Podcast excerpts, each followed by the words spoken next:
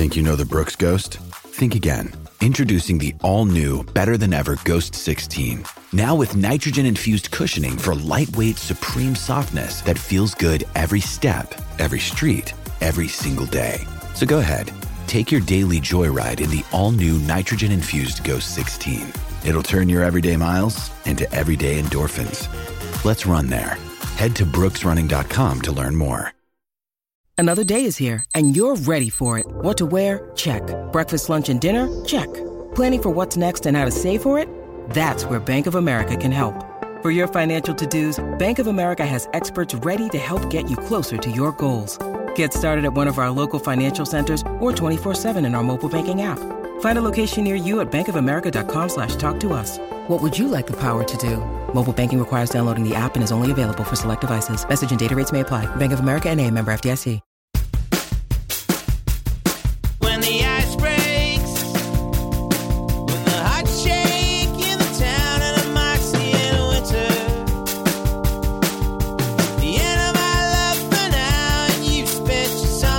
Hi, everyone, and welcome to the 50 Years Ago in Hockey podcast. This is our 126th weekly episode. I'm your host, Rick Cole. Every week, right here on the Hockey Podcast Network, we take a trip down memory lane 50 years back in time to bring you all the hockey news from that period exactly as it happened, written by some of the greatest sports writers of all time. This week, it's April 10 to 16, 1972. If you like what we do here every week on the podcast, you can help us out a lot by going to patreon.com slash hockey 50 years and subscribe. Subscribers to the podcast not only get early access to each week's free po- podcast, but we do have some special content that we put out from time to time, and we will be doing so in the near future, we hope. Uh, the special content, uh, we closely ex- examine the issues of the day, and they give us a chance to delve more deeply and in greater detail to the things that were making headlines in those days. We get a chance, especially with the World Hockey Association, to examine some of the issues as that league finally began to take shape and get off the ground. So that's patreon.com slash hockey 50 years to subscribe. So the 1972 Stanley Cup playoffs by now after a week were in full swing and and really there there weren't a ton of surprises so far. Most people had the Bruins sweeping Toronto, but the Leafs avoided that fate by edging the Bruins in their second game to make it go at least 5. The Rangers got up quickly on Montreal, but no one expected the Habs to leave the scene without putting up a fight. Uh, and they did get back in with a game to make it a 3 1. Chicago had dispensed with Pittsburgh with relative ease. Although the games uh, were all close, that series outcome was never seriously in doubt, even though the Penguins took the Hawks to overtime when they lost that fourth straight game. It was a record setting overtime. Pitt Martin scored after only 12 seconds the real toss up series, although you could say the New York Montreal series had that element, it was Minnesota St. Louis. Now, the Stars finished the season 20 points ahead of the Blues. But as you watch those games, the eye test told us this one was going to be much closer than the regular season finishes would indicate. So, first off, let's get to the games, and then we'll have the news of the week to close out the show. Uh, there were a lot of things happening off the ice that were fairly significant as well this week. But uh, let's talk about the games that took place. In Series A, the Bruins were leading Toronto three games to one, and that was pretty much running true to form. Uh, the Leafs weren't really expected to win a game, but they did take game two. They were in most of the games, but as usually happens between two teams when one team is just too much for the other, when it gets down to the nitty gritty, the Bruins just had too much for King Clancy's gritty little club. Uh, Clancy gave the Leafs outlook to Boston's Globe's Will McDonough just before the fifth game took place. The King said, I'll pick the guy that I think is the sharpest in practice before the game. When McDonough asked him who was going to play goal, would it be the wily veteran Jacques Plante or the very steady Bernie Parent turning into one of the NHL's best goalies? Clancy said, My guys are hurting. They've been hurting right along, but you haven't heard anything uh, like an alibi from the Leafs. Clancy went on to say that he'd heard a lot about Orr and Esposito being hurt before the thing started, but those fellows, according to Clancy, certainly didn't look hurt to him. So rather than pick uh, the goaltender uh, on sharpness, Clancy will probably do whatever his trainers tell him. He said, I don't know who'll be in net for us. Both of our guys have played well. It all depends on how they're doing physically. The Bruins uh, took the Leafs, as you mentioned that night, by uh, a score, I believe, of three to two, and the Canadian press had the story on how it went. It wasn't exactly no contest. Tougher than we thought was the unanimous opinion in the Bruins dressing room after they defeated the Leafs 3 to 2.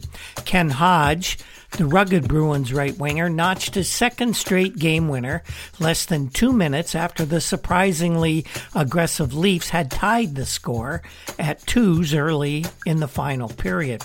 There was some tremendous passing by Wayne Cashman and Phil Esposito, and Bernie Parent didn't react as quickly as he had been doing early in the game, said Hodge of his go ahead score. The game had settled into a close checking affair after a chippy first period that ended with the score tied at one on goals by Jim McKenney of the Leafs and Boston's Freddie Stanfield. The Bruins carried a 2 1 lead in the third period on Johnny McKenzie's goal, setting the stage for Norm Ullman's goal with Boston defenseman Bobby Orr lying atop goalie Cheevers in the Boston goal crease. I thought it would be a tough series. They've got a good team, said Phil Esposito. I wasn't surprised, though, that all five games were really tough. One of the early visitors to the Boston dressing room was Toronto interim coach King Clancy, who offered congratulations to all the Bruins, especially Esposito and Hodge. Boston now awaits the winner of the Minnesota North Stars St. Louis Blues series. At Madison Square Garden, where Ranger fans were eagerly anticipating the inevitable elimination of the Stanley Cup defending champion Canadiens, something uh, strange happened on the way to the Garden. The, the Canadiens unexpectedly prolonged their series uh, to, to uh, win a fifth game with a tight two to one win, but this one was due mainly to the spectacular work of Habs netminder Ken Dryden. Rex McLeod of the Toronto Star has the game report for us on this one. New York Rangers and 17,250 fans were planning a gala celebration last night at the Garden, but Ken Dryden and the Montreal Canadiens assisted on being party poopers. Rangers had high hopes of winning their first Stanley Cup series on home ice in 32 years, but Canadiens, with goalie Dryden performing his 1971 playoff form, upset those plans with a 2 1 win. Rangers still lead the best of seven quarterfinal, three games to two, and the sixth game will be played in Montreal on Wednesday night. If a seventh Thursday night, sorry, if a seventh game is necessary, it'll be back in New York on Sunday, but New York fans are not planning any special parties. This time, they're going to play it all by ear. Jim Roberts, a utility player for the Canadiens, scored the winning goal early in the third period, his first marker of the series. He and Pete Mahovlich broke away with Rangers defenseman Brad Park, the only obstacle between them and New York goalie Eddie Giacomin. Roberts stalled momentarily, used Mahovlich as a decoy, and then fooled Giacomin with a long, hard shot. Vic Hadfield with his fourth goal of the series and 14th of the season against Montreal gave the Rangers the lead with a power play goal in the second period. But Frank Mahovlich tied the score for Canadiens little more than two minutes later for Mahovlich, who rivaled Dryden as the dominant man in this game. It was his third goal of the series. Dryden, who led Canadiens to the Stanley Cup last season with his superlative play, inspired his team again last night whenever the Rangers put on the pressure. Also, his defense was much more efficient than in the fourth game in Montreal Sunday night. J.C. Tremblay, for instance, gave away the winning goal in that game to the Rangers' Pete Stemkowski. In this game, Tremblay gave almost a flawless performance. Rangers, although not nearly so aggressive nor composed as in their other games, still had several attractive opportunities to win, but Dryden outmaneuvered them every single time. Rangers coach Emile Francis had this to say after the game, remarking, It was the fifth game in seven days for both teams, and Francis said he thought that both clubs should be complimented for the way they played. Francis says there was a lot of close check and we could have won it in the second period, but Dryden kept us out, and Eddie Giacomin played a hell of a game for us as well. Canadiens coach Scotty Bowman, whose frequent line changes had infuriated Montreal critics earlier in the season, continued to switch lines off and off, and some of his moves paid off. Now, you remember last year, same criticism was leveled against Al MacNeil, and he ended up coaching in the minors this year. Now, one of uh, Bowman's changes, he reunited Jimmy Roberts with Mahovlich and Claude LaRose, who had played as a line most of the regular season, and of course, that line scored the winning goal. So now it is going to be back to Montreal for game six. But at this point, we, we're going to interject a little off ice, off ice news here because of the uh, timing and its relevancy uh, in this particular series. The Canadiens won this game with the specter of losing their coach, Scotty Bowman. No kidding. A lot of people don't remember this, but in a huge story in Tuesday's Montreal Star, just before this game was to be played, as the Habs were preparing to try and prolong the series, sports columnist George Robertson of the Montreal Star one of the city's more prominent, if not respected writers, dropped this bombshell. And here is how the story reads Scotty Bowman will resign as coach of Canadiens shortly after their elimination from Stanley Cup playoffs. The explanation will be that he really only took the job last summer to help old friend Sammy Pollock out of a jam, but that he's not really interested in working behind the bench anymore and would prefer to run his own show as general manager of another National Hockey League team. Robertson cites history in his story. He says Bowman twice gave up coaching during his four year tenure with the St. Louis Blues, and the second time he attempted to replace himself with Al Arbour at the end of last season, he triggered an ugly showdown with the Salomons, who owned the team, and that ultimately led to his departure from St. Louis. At the risk of demeaning the erstwhile prestigious post of coach of Canadiens, Bowman took it only as a last resort last summer, according to Robertson. He says he'd hoped to latch on to a job as a general manager with another organization after leaving St. Louis, but after being unable to make the right deal with the right organization for himself, he turned down a coaching job with Philadelphia and was prepared to spend this season simply just scouting, but then the Canadian job opened up. Now, there's a polite way of putting it. Make that the trap door opened up and Al MacNeil fell through it all the way to the Maritimes. Henri Richard and a few of his fellow players didn't like the way MacNeil was taking a third place team all the way to the championship. This very unsubtle message was that the players were winning it all in spite of Al and that he was the worst coach Henri had ever played for. Since he had just finished playing for Claude Ruel, Henri Richard's opinion must have really hurt. Richard's tasteless veto, according to Robertson, in the heat of the Stanley Cup final is what eventually sealed MacNeil's doom. And as soon as Bowman took over the job, he wasted little time in showing Henri Richard who's boss. He named him captain. And although Henri scored a measly 12 goals in 78 games, Bowman was very careful not to bench him. He did allow Henri to criticize a few of his teammates when things were going badly, uh, but he never really uh, disciplined them for it, I guess you could say.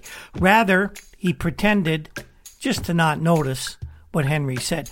But it was obvious as each day passed, Bowman's real strength at St. Louis had not been as a bench coach, but as a general manager. He had the ability to talk Jacques Plante, Dickie Moore, and even Doug Harvey out of retirement. His foresight in stick stocking the Blues, which had stabilizers as the Plager brothers, Noel Picard, Jim Roberts, and Jean-Guy Talbot, and his acquisition of Red Berenson from New York, his ability to keep plugging holes with folks like Ab McDonald and Phil Goyette were what led to the Blues three successive trips to the Stanley Cup final. Scotty Bowman, the general manager, whose perception in selecting talent far outstripped that of all of his other peers in the Western Division, made the job very easy for Scotty Bowman, the coach. And general manager, according to George Robertson, is where Scotty Bowman will be working somewhere in the NHL next year. It won't be Montreal. Of course, the hockey world was all agog over this revelation, especially coming in such a respected uh, missive as the Montreal Star. But the very next day, Frank Orr of the Toronto Star uh, was right on top of the story. He got a hold of Bowman, and Bowman strongly denied the reports that he plans to resign from the team. A story broke in Montreal that I was quitting at the end of the season, Bowman told Orr, but he said, I don't know what basis the people who write such stuff use, but there is simply no truth in it. Bowman said he plans to be the coach of the Montreal Canadiens next season and hopefully for a long time in the future. Of course, Scotty says, there's the other side to it that the club might not want me back, but I have heard nothing to indicate that. And of course, as time would uh, show, he would hear nothing to indicate they didn't want him back. And as we say, the rest after that was history. So Thursday night, the teams returned to the Montreal Forum, and Ranger fans were hopeful of wrapping the series up but nobody really believed the mighty Habs could be had right there in the Forum. And Ranger fans right now, after seeing Montreal manage somehow to be completely outplayed and yet win a game right in Madison Square Garden, they were thinking that the roof was about to fall in. Well, we have Frank Oregon of the Toronto Stars story as how this game turned out. During the past five seasons, Eddie Giacomin, Orr writes, has carried a major part of the blame for the Rangers' lack of success in the Stanley Cup playoffs. Now they can sing at least part of a new song along Broadway for the Rangers goalkeeper. Giacomin's exceptional work backboned the Rangers' elimination of Canadiens in the quarterfinal series, which concluded before 18,196 shocked spectators at the Forum. The final score, 3 to 2 the series lost four games to two. Rangers now advance to the semifinal against Chicago, and those games start Sunday and Tuesday. Where have all the wise guys now who have called Eddie a bad playoff goalie? asked Ranger manager coach Emile Francis. Eddie was simply great, but then, says Francis, so was our entire team. While Giacomin played superbly, uh, as he had throughout the entire series. Forwards Walter Tkaczuk and Bill Fairbairn shared the limelight. Fairbairn had two goals. Tkaczuk potted the game winner. The scores were almost a bonus the way that uh, the, their defensive work uh, blotted out the Montreal attack. When super center Jean Ratelle sustained a broken ankle in February and his mates on the NHL's top scoring line, Vic Hadfield and Rod Gilbert, were hampered by hand and neck injuries, the Rangers certainly appeared doomed against the healthy deep Montreal lineup. But airtight defensive play of the team, backed by Giacomin, anchored by the efficient defense pairs of Brad Park and Dale Rolfe, Rod Seiling and Jimmy Neilson, and led by Tkaczuk and Fairbairn up front, more than compensated for the absence of the big shooting goal game line. Tkaczuk was absolutely magnificent in the final game. He played more than 40 minutes of hard driving hockey. Fairbairn wasn't far behind as they stomped out the Montreal power play and penned the Canadiens in their own zone during numerous even strength situations. In prolonging the series with a 2-1 win at New York Tuesday, Canadiens had appeared to gain the required momentum to at least send this series to a seventh game. And they opened the uh, final game with a rush, pinning the Rangers behind their blue line for very much of the first five minutes of the game. However, the Rangers' poise allowed them to hold Canadiens off until their own attack began to function. Giacomin's goalkeeping was a major part of that as well. From then on, Rangers blanket checking, especially of Montreal's big shooters Frank Mahovlich and Yvan Cournoyer, prevented Canadiens from acquiring many scoring chances. But most Montreal opportunities were good ones, and that's where Giacomin entered the picture. In the third period, he made two extraordinary stops, including a one in a season split to halt Frank Mahovlich and preserve the win in the final minutes when the Rangers were two men short, Montreal won, and Montreal in a pulled goalkeeper situation. Canadiens, defending Stanley Cup champions, gone from the playoffs this year, and one of two teams that could win it will be eliminated in the next series, as it's going to be the Blackhawks and the Rangers. The other series still being played would resume Tuesday night as well in Minneapolis with the St. Louis Blues visiting the North Stars tied at two games apiece. This certainly had to be the pivotal game in the series if you read anybody who wrote anything at all about hockey. The Minnesotans were hoping that this was going to be the pivotal game after they managed to get by the Blues by a score of 4 to 3. John Paul Parise broke in for an unassisted third period goal to tie the score. Then Jude Drouin drove in the winner less than 3 minutes later as the Minnesota Stars defeated the Blues 4 3. The win gave the Stars a 3 2 game edge in the best of 7 series with 6 games going Thursday night and the North Stars having a chance to end it. Drouin came in on goal as Bill Goldsworthy passed the puck out from the right corner of the net. Drouin fired into the left corner from about 10 feet at 545. Parise had stolen the puck from Bob Plager after St. Louis brought it back into their own zone trying to kill a penalty. The puck came off a Plager's skate and he was trying to clear it. Parise picked it up. He went alone, beating Blues goalie Jacques Caron for the score at 255. Garry Unger had put the Blues ahead 3 2 when he took a pass from Jack Egers, turned and fired the puck home at 1934 of the second period, and that was on a power play. Phil Roberto's fifth goal of this series, man, he was hot. With one second left in the first, had tied the score at 2 to 2. Earlier goals for the North Stars were by defensemen Barry Gibbs and Tom Reid, and the Blues' first goal came off the stick of Gary Sabourin. Now, despite the loss of the apparently pivotal fifth game, the Blues coach Al Arbour didn't seem fazed in, in the least by by the loss at all. In fact, maybe Al, even in this early stages of his NHL coaching career, could see something everyone else was missing, something Al was actually pretty good at, and that's why they called him Radar. It was probably because for 40 minutes during the game, the Blues actually had the North Stars on the run. Win this one, the series only goes six game.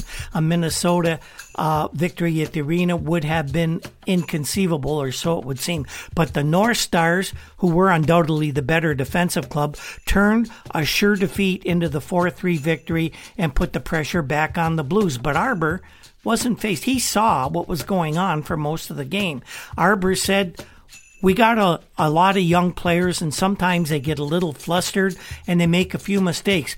But these kids certainly do not lack heart. Arbour said the series isn't over yet, and we will be back in Minnesota for Game 7. Arbour was figuring the Blues could win in St. Louis and then go back to Minnesota for a seventh game. And Al said, We've been through this before. We'll bounce back, no problem. See ya in Game 7. Interestingly, even the Minnesota papers seem to be rife with doubts about this series, even with their team up by a game. Coach Jackie Gordon of the North Stars expressed caution over an early celebration, and Thursday night, the North Stars' worst fears were realized. This thing was going to go to a seventh game. What happened? Well, Phil Roberto, red hot Phil Roberto, scored a goal and assisted on two others to lead the Blues to a 4 2 win over the North Stars at the arena in St. Louis and forced the seventh and deciding game Sunday afternoon on national television at Bloomington, Minnesota. Roberto's goal and two assists made him the leading scorer in the playoffs with a total of six goals and five assists, leading Bobby Orr and Phil Esposito by two points. And I did not have that on my bingo card at the beginning of the playoffs. So I was on to game seven back in Bloomington. And it seemed like momentum, quite rightly so, was on the side of the St. Louis Blues. Here's the Associated Press story on the game. Jacques Caron held St. Louis in sudden death overtime with some amazing goalkeeping, and Kevin O'Shea scored at 10:07 of extra time to give the Blues the 2-1 victory over the North Stars and thrust themselves into the National Hockey League Stanley Cup semifinal playoffs. The Blues, who beat Minnesota 4 games to 3, will meet the Boston Bruins in the first game of the best of seven series, and that actually starts the night after this report, two days after the game was played. O'Shea, getting his second goal of the series, blasted a shot as he raced across the blue line after passes from brother Danny and Terry Crisp. The puck struck the crossbar and then bounced off goalie Cesare Maniago's back as a crowd of 15,635 sat silently. Nobody said bar down back then, but that's basically what that winning goal was. Charlie Burns, with his first playoff goal, had brought the North Stars into a 1 1 tie just 15 seconds into the third period with a soft shot directly in front of the net. Gary Sabourin, always a good playoff performer for St. Louis, had given the Blues a 1 0 lead at 12.04 of the opening frame. It was the only mistake during regulation time play by Jacques Caron, who continually thwarted the North Stars with seemingly impossible saves. And if you ever watch Jacques Caron play, when he was in the zone, when he was dialed in, he could be virtually unbeatable. Twice in the last 30 seconds of regulation time, he rose up to rob Murray Oliver on prime goal possibilities and then swipe away a bullet from the point with 10 seconds left. Frank St. Marseille set up the first period St. Louis goal when he drew two North Stars to the boards in the corner, then passed the puck out to Bob Plager, who loaded a shot from the slot. Sabourin's stick veered into the path of the puck and it deflected past a helpless Cesare Maniago. Blues coach Al Arbour was full of praise for Caron's goalkeeping. He said Jacques was just fantastic in this series. He made great saves repeatedly to keep us in this game and the other games in which he played. Now, Jacques Caron is 31 and he had been called up by the Blues on December 29th, and previous to that, he had only four NHL appearances. Caron said, I asked my wife, what does a guy have to do to get a chance? Well, that chance finally came on December 29th. And Jacques Caron now has won a playoff series for the St. Louis Blues, who now have the unenviable task of facing the Boston Bruins. So the series designated as Series F, the highly anticipated matchup between the Chicago Blackhawks and the New York Rangers, would begin on Sunday night the final game of the week that we're going to talk about at Chicago Stadium. The Blackhawks were well rested, having been off pretty well a week, actually a full week after eliminating Pittsburgh in four straight, while the Rangers may have been spent after having a very uh, tough series with the Montreal Canadiens. Well, guess what? Those long layoffs can really be a great equalizer, and that is exactly what happened in this game. Gerald Eskenazi of the New York Times submitted his report on this game. The feeling that the Rangers are in the midst of something magical persisted at loud and huge Chicago Stadium as the Rangers opened their Stanley Cup semifinal series with a 3 2 victory over the Blackhawks. The game ended with the crowd of 20,000 on their feet, cheering and then moaning as the Hawks' attempts for a tying goal were all halted by Eddie Giacomin between the New York pipes. For most of the game, it was a virtual carbon copy of the Rangers' first round series against Montreal. The Hawks spent themselves in a furious, futile opening period in which they pressed and shot, but they were stopped 14 times by Giacomin. Meanwhile, the Rangers got only six shots and none in the final seven minutes. But their last shot of that period counted. Teddy Irvin whacked it in from close range past Tony Esposito. The Hawks were defeated in the second period as Brad Park and Walter Tkaczuk increased the Ranger lead to 3 0. Bruce MacGregor, Billy Fairbairn, and Ron Stewart took turns guarding Bobby Hull, and they succeeded in halting the Golden Jet. As the third period wore on, the crowd became restive as the usually error free Chicagoans were prodded and pressed into mistakes. They were en route to an easy blanking which have, would have been the first time they would be shut out in 139 contests. And then on a break, the type that takes on increased importance in nerve-wracking National Hockey League Cup play. This this break happened for the Hawks. Stan Mikita's shot and the puck caromed off MacGregor and rolled past Giacomin. Within three minutes, Christian Bordeleau deflected home a Jerry Korab slap shot, and suddenly the crowd was alive and the Hawks were within one. Earlier, the fans had stopped cheering. They had seen the Hawks fail to score on three power plays, running their current playoff string to 18 man advantages without a goal, and that had to be troubling for coach Billy Reay. It was a lack of power play shooting that did in Montreal against the Rangers as well. However, the Rangers bowed but did not break. Ed Giacomin was superb. The Hawks put on the pressure, but they could not get the puck over the goal line.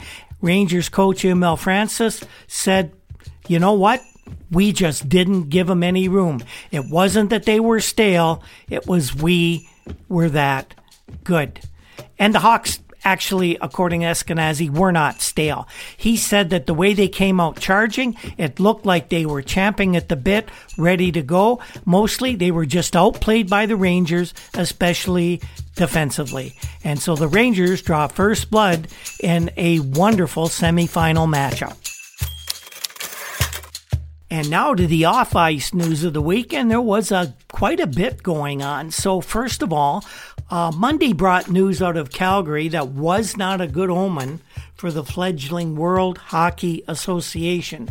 Three major participants in Calgary's entry announced on Monday morning that they were resigning from the organization leaving the future of the Calgary Broncos entirely in doubt. Scotty Munro, who was the major backer of this team in the WHA, said he had decided to leave to devote his time to junior hockey. Now, Munro was uh, one of the biggest mouthpieces of this franchise really a classic salesman. Uh, a lot of fluff, a lot of descriptions, but not a lot of substance in what he says.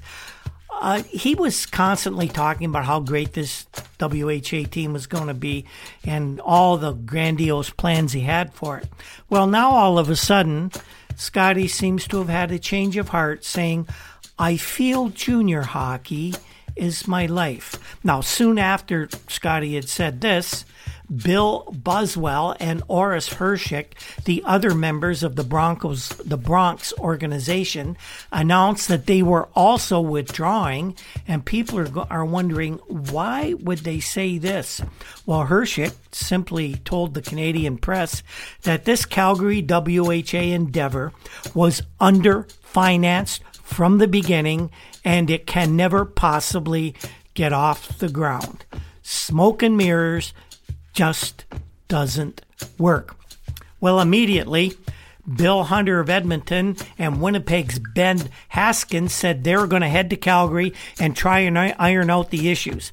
The WHA was having a meeting during the upcoming weekend, and at that time, each WHA team, the 12 confirmed clubs, was to post a $100,000 performance bond. Now, this would basically give the new league a $1.2 million war chest, so to speak. Now, at this point, it didn't look like uh, Calgary was in any position to meet that requirement, especially given Hershick's statement. And that was exactly what happened the following weekend when Calgary was not among the cities that posted that $100,000 fee.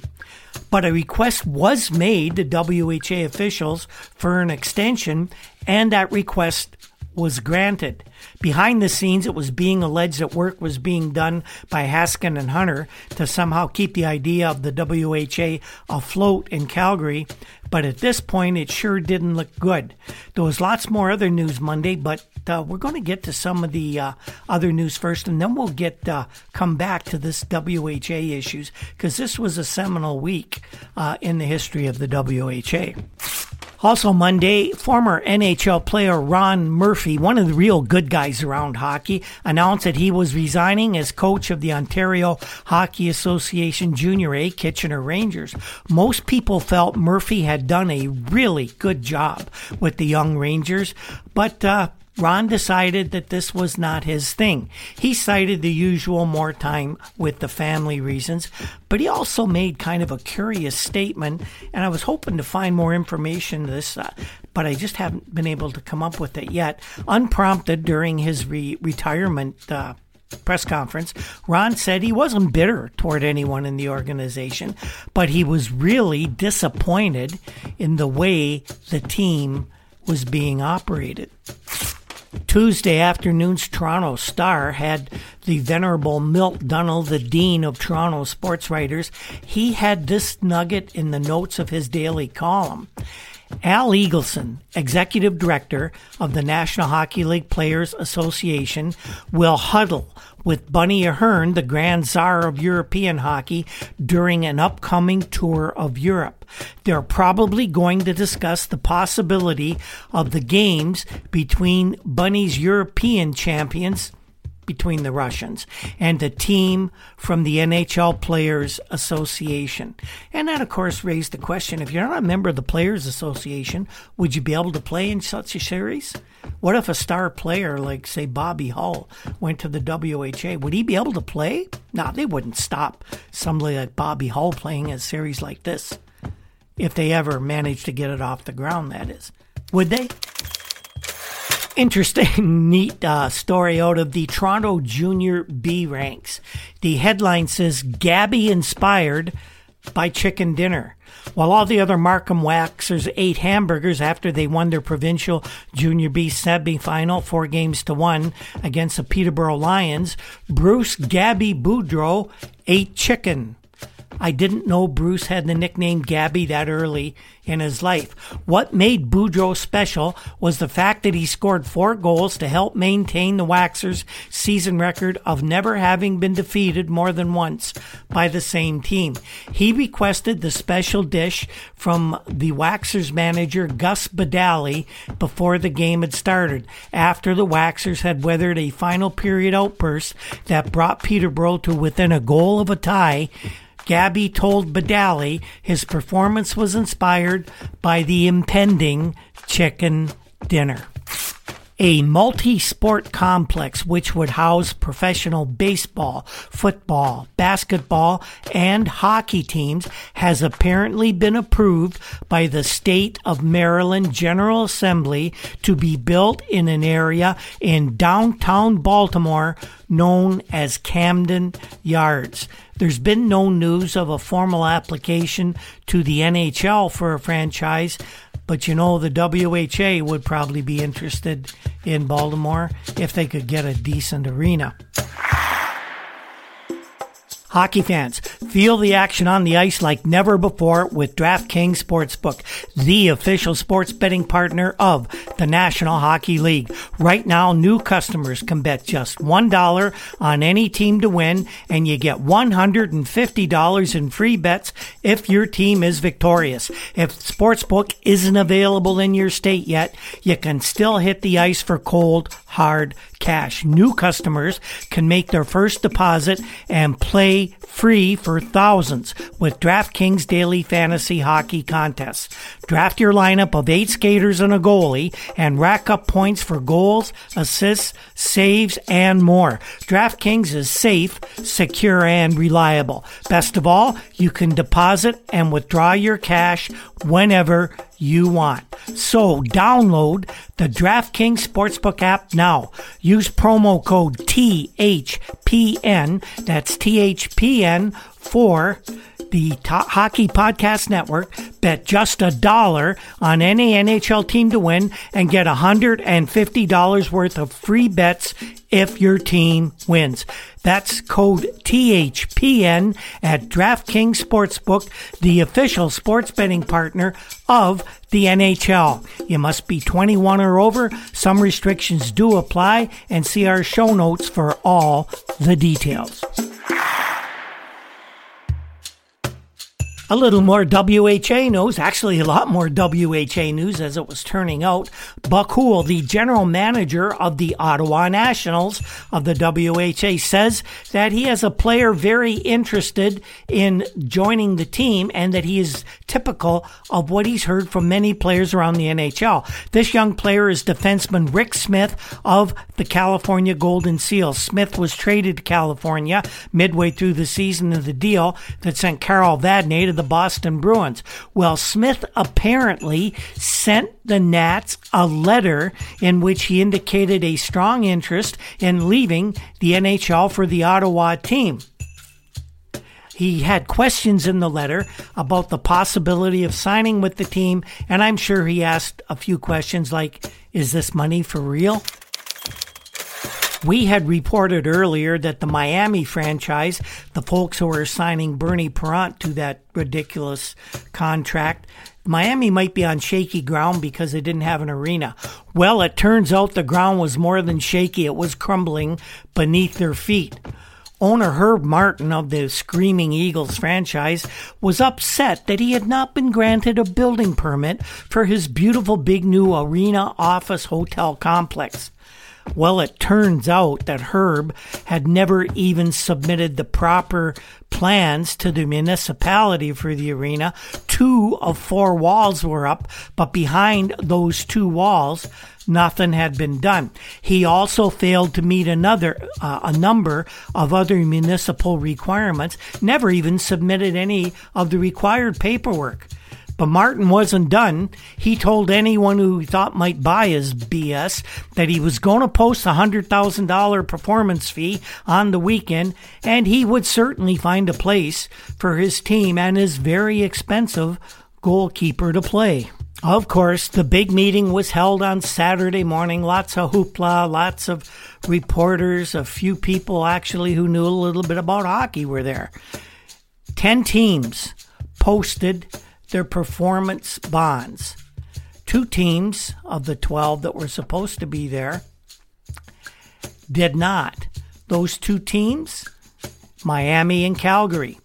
Calgary asked for an extension, saying they were working hard to get ownership for that franchise, and the extension was granted mainly because it was Bill Hunter and Ben Hatskin who were working to get the the uh, franchise situation turned around there. But guess what? The Miami team never showed up. No money, although there was a representation, I shouldn't say they didn't show up. A representative of the Miami team asked the league to make an extension so that Mr. Martin could establish where his team was going to play. The WHA, in one of their wiser moves, said, You're in default, you're gone. Now, where this left Bernie Parent was basically up for speculation. Parent said he's got a guaranteed contract, although we weren't aware of him having really signed too much yet, but he said he'll be fine. Well, at the same time as Miami's uh, arena plans were actually non existent, another city was actually throwing its hat into the ring for an NHL team, and this was Indianapolis, Indiana, where Indiana Professional Sports Incorporated filed an application and sent a check for $25,000 to the NHL as an official application for a, an expansion franchise. And John Weissert, vice president and general manager of that sports group, said this makes Indianapolis a bona fide applicant for one of the two expansion franchises that the NHL is going to award on May 25th. And at the same time, another American city was approving the construction of a 17,000 seat arena, and that was Cincinnati, Ohio, apparently going to put the rink right near Riverfront Stadium. The city endorses the project in hopes it will lure an NHL team to that city. So the next two teams, you got cities like Kansas City's been around, uh, sniffing around for a while, but they got no stadium, no arena. You got uh, the team like Washington or somewhere in Maryland, Baltimore maybe, looking for a team. And now you got Indianapolis and Cincinnati throwing their. And these two teams sound like they have a pretty good plan. One of the biggest non stories in years surfaced this week uh, in the NHL. And I laugh a bit because if you were doing the research like I do and you're going through a couple dozen newspapers for every day, this was plastered everywhere. Now, don't forget, strikes were big news these days because baseball, as we were doing this, was just in the process of ending its strike against the major league owners. Well, this week, members of the Chicago Blackhawks somehow got the word out that they were threatening to strike over the National Hockey League's enforcement of the limits on the curve of hockey stick blades. Now, the rule limiting the curves on the blades had been there for a while, but it's the, the usual practice in the NHL 50 years ago and 50 years later. The rules are there for the convenience of league officials who might have to cite a rule as something being illegal if have to cover their ass in the case of uh, liability. Uh, most of the time, though, with NHL rules, it's basically a wink wink, nudge nudge attitude towards any type of enforcement. And they're only now, I think, starting to scratch the surface of actually being serious about doing the right thing. Uh, for some reason, in the 72 playoffs, they decided it was time to enforce this, the curvature of the stick rule, although they really didn't want to. But Scotty Morrison, the uh, head of officials, he went around to every, and listen how ludicrous this was. He went to every team before the playoffs started, and he signed every stick that measured to be legal. Signed every stick to measure them that'll be legal. The referee in chief. And then the players would all magically use the real sticks. Well, guess what? They checked some of the Blackhawk sticks and they were using sticks without Scotty Morrison's autograph. Can you imagine that? Of course, the Blackhawks didn't like this, said you're going to strike. They were pissed off, basically. Well, they were going to take a vote of all the NHL players put it to a vote and see if this is demanding the, that they would be given more say into the rules and that this could not be happening all the time. A day later, this much ballyhooed strike idea disappeared into the annals of time, dying a quick and necessary death, with all the parties saying it was much ado over nothing. With the Maple Leafs out of the playoff now, speculation, which is of course the favorite uh, pastime of Toronto sports writers, was in full rumor mode this week. The main topic in Toronto was who's going to coach the Maple Leafs. Up until this point, it was generally regarded that former Leaf star Bert Olmstead was going to be offered the job. In fact, that had actually leaked out of the Toronto front office. But this week, that notion seemed to lose some steam, and here's why. Milt Dunnell wrote that because the news that Ballard was considering Olmstead had leaked out, it leaked out before he'd even had a chance to discuss the future with incumbent coach John McLellan, who of course was ill with ulcers. Well, that effectively, according to Dunnell, eliminated Bert Olmstead from further consideration as Leafs coach. This week, two names not yet mentioned in the Toronto co- coaching derby came to the fore and they both came from very prominent, very uh, plugged in writers. Both Dick Beddoes and Milt Dunnell, who wrote that there, by the way, were uh, surprisingly few applicants for the Leafs job, suggested that it would only be right to offer the job to former Toronto Maple Leafs captain George Armstrong. Neither knew whether Armstrong even wanted the job or whether he would accept it, but they felt he was the right guy to be offered the job at this point. But here is where it got kind of interesting because of who these writers were and how well plugged in they were. Both of them also suggested while Armstrong was the best man available to take over behind the Toronto bench, with the key word there being available, they both said that the man Harold Ballard really wanted to coach his Toronto Maple Leafs was Red Kelly, who had done such a, done such a great job with the Pittsburgh Penguins. Now, Red had recently agreed to a contract extension with Pittsburgh, and it was made abundantly clear that Red was not going to be available to coach the Toronto Maple Leafs, and this is why they were suggesting George Armstrong's name. But I think both of them had an idea that maybe the Leafs would somehow try and get Kelly out of Pittsburgh. Stay tuned on that one. Well, Red Fisher, the Montreal Star, couldn't resist joining the speculation as well, and he wrote almost as if it were fact, that the Maple Leafs will try and convince former Bruins coach Harry Sinden to take a quick trip across Lake Ontario from Rochester, where he was working as a housing company executive, and take over the Leafs. Now, Harry had already denied talking to Toronto, but Fisher correctly points out that didn't mean he wasn't interested. The main stumbling block at least as way I looked at it back 50 years ago, the stumbling block to this story was that I figured Harry Sinden was way too smart to fall into the trap of working for Harold Ballard. Another bit of Leafs news, by the way. Harold Ballard said that if rumors that the AHL Rochester Americans were going to be for sale, he was certainly interested in purchasing that franchise.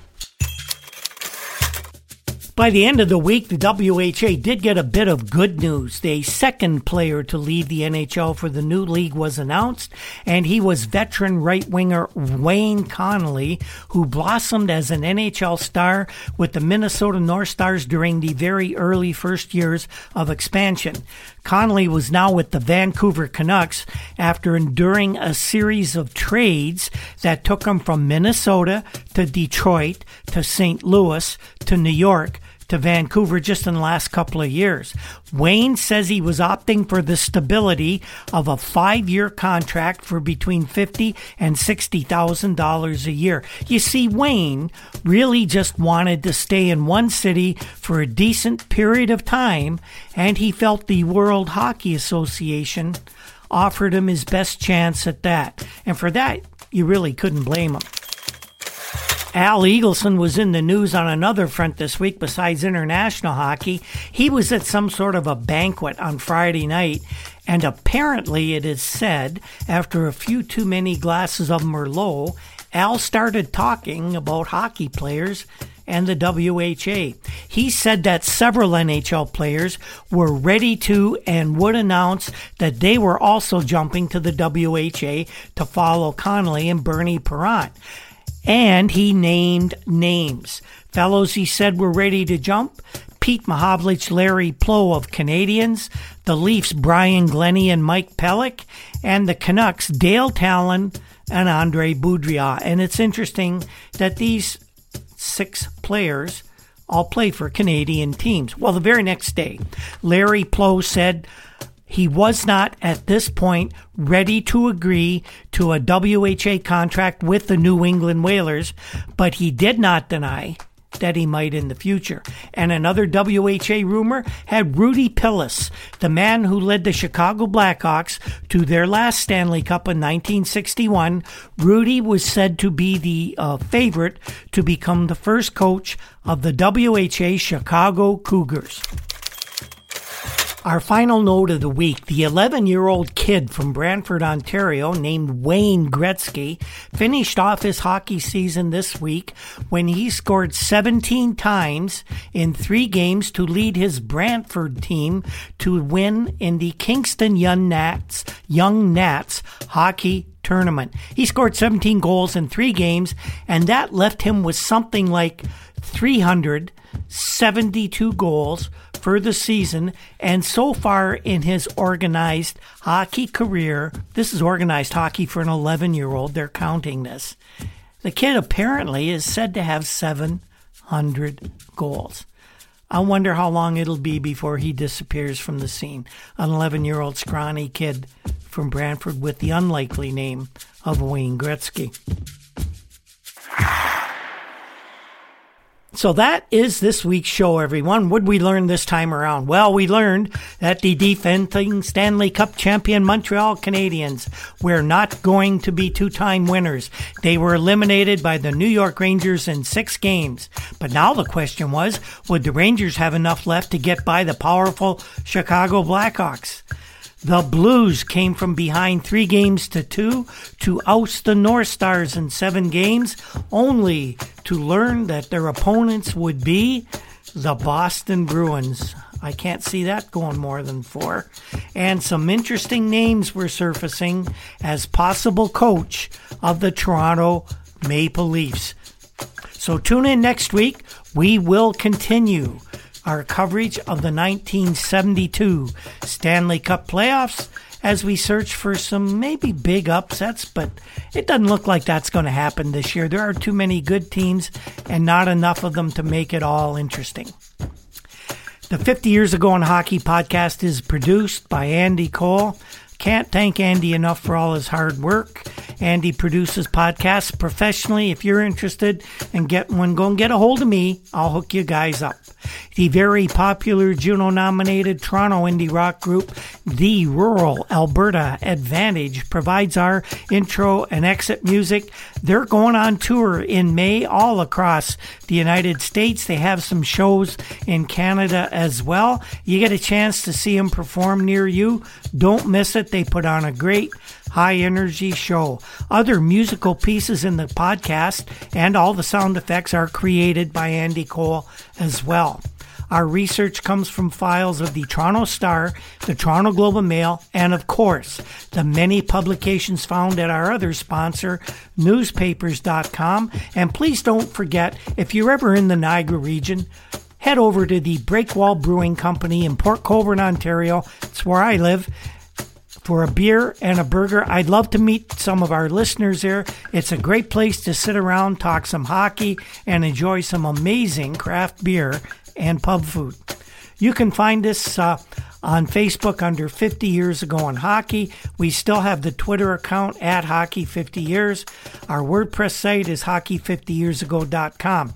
We are right here every week on the Hockey Podcast Network, and you can get us through your favorite podcast app, whatever that might be. Thanks again for tuning in, everyone. The Stanley Cup finals are getting more interesting as each week goes on, and we're going to be with you all the way. We hope you'll join us as well. And on that note, we'll see you next time.